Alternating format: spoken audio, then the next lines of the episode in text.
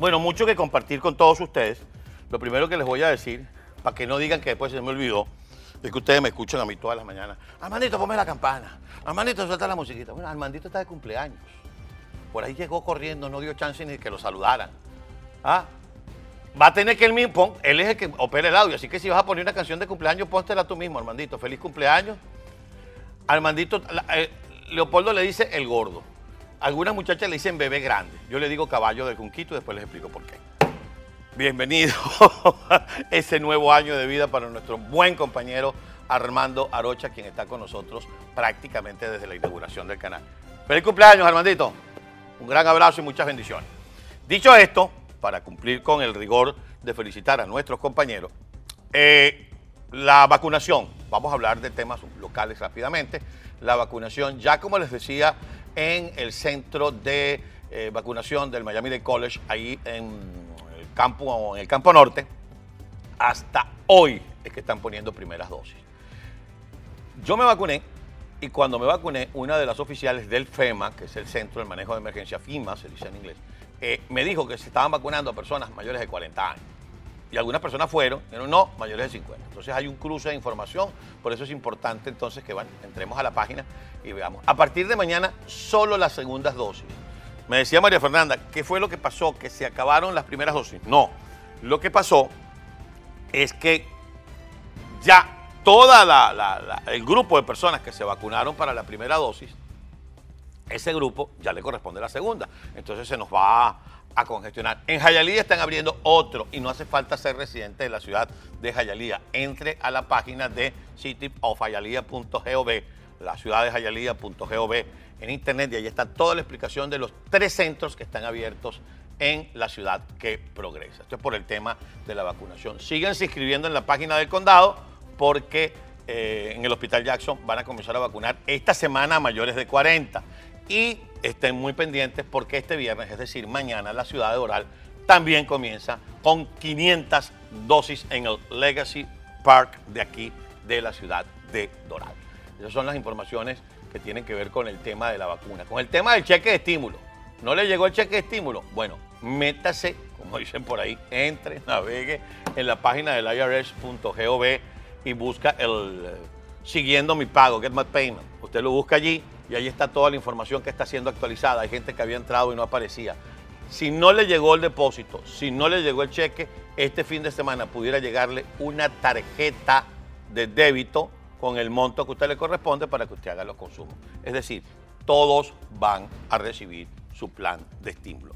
Y hasta el mes de abril, eh, la inscripción en el Obamacare. Aquí estamos haciendo servicios públicos para los venezolanos que viven en el exterior y para todo aquel que nos esté viendo.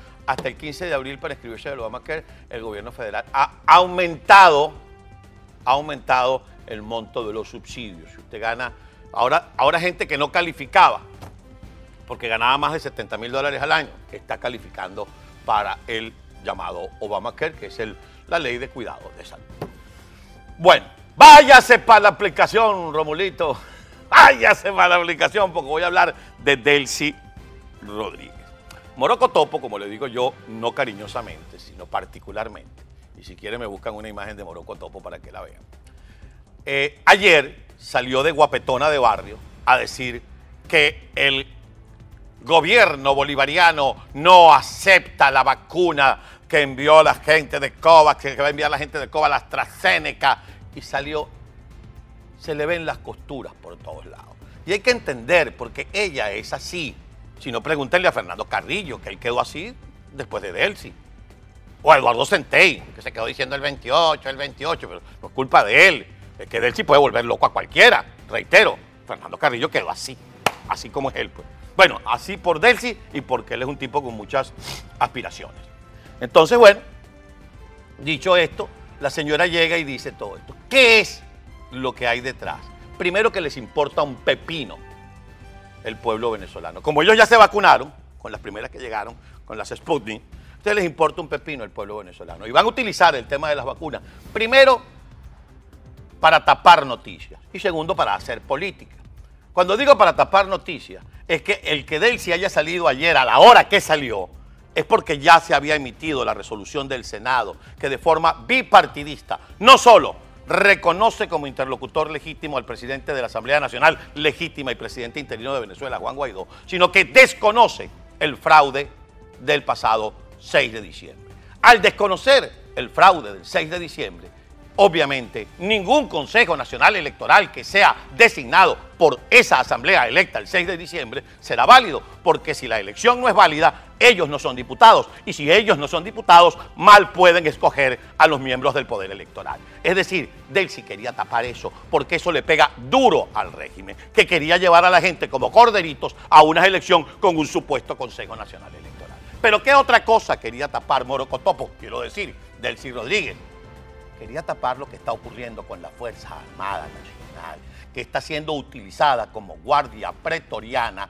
de solo un sector de la guerrilla colombiana, de los compinches de Nicolás Maduro, de Jesús Santrich y de Iván Márquez, que son los que tienen el negocito del oro, del tráfico de estupefacientes y otros negocios de contrabando y de terrorismo que se hacen en Venezuela bajo la mirada complaciente de Vladimir Padrino López y utilizan a Moroco Topo para que hable de la vacuna y la gente empiece a decir no tenemos vacuna, no tenemos vacuna, no tenemos vacuna y se les olvide lo que está pasando con los soldados que los están matando en el puesto de la victoria en Apure. Esto es lo único que tienen como intención, como objetivo con esta noticia de no permitir la entrada de AstraZeneca. Así que cualquier otra cosa o cualquier otra argumentación que venga de parte del régimen es como todo lo que viene de parte del régimen. Paja, gamelote, porquería, mentira, que eso es lo que ellos son. Entonces, la señora Delcy Rodríguez, que no es otra cosa que una ejecutante de los planes maléficos de su hermano Jorge, porque el resentimiento se los está comiendo por dentro. El día que se mueran y los entierren, van a tener que enterrarlos boca abajo para que lo que va a salir salga hacia abajo, porque no puede salir nuevamente fuera del cementerio. Señores, son estiércol, no les importa el pueblo venezolano. Ahora la crisis del coronavirus se los está comiendo. Pero capítulo aparte merece todo aquel que le quiera hacer comparsa a ese Consejo Nacional Electoral que dentro de 40 días la ilegítima Asamblea electa el 6 de diciembre quiere designar. Todo aquel que le quiera hacer comparsa que se haga cómplice de la dictadura. Porque Delcy Rodríguez, Jorge Rodríguez, Nicolás Maduro y Vladimir Padrino López ya se inscribieron para que les tomaran las medidas para su braguita naranjada. ¿Lo quieren así o más claro?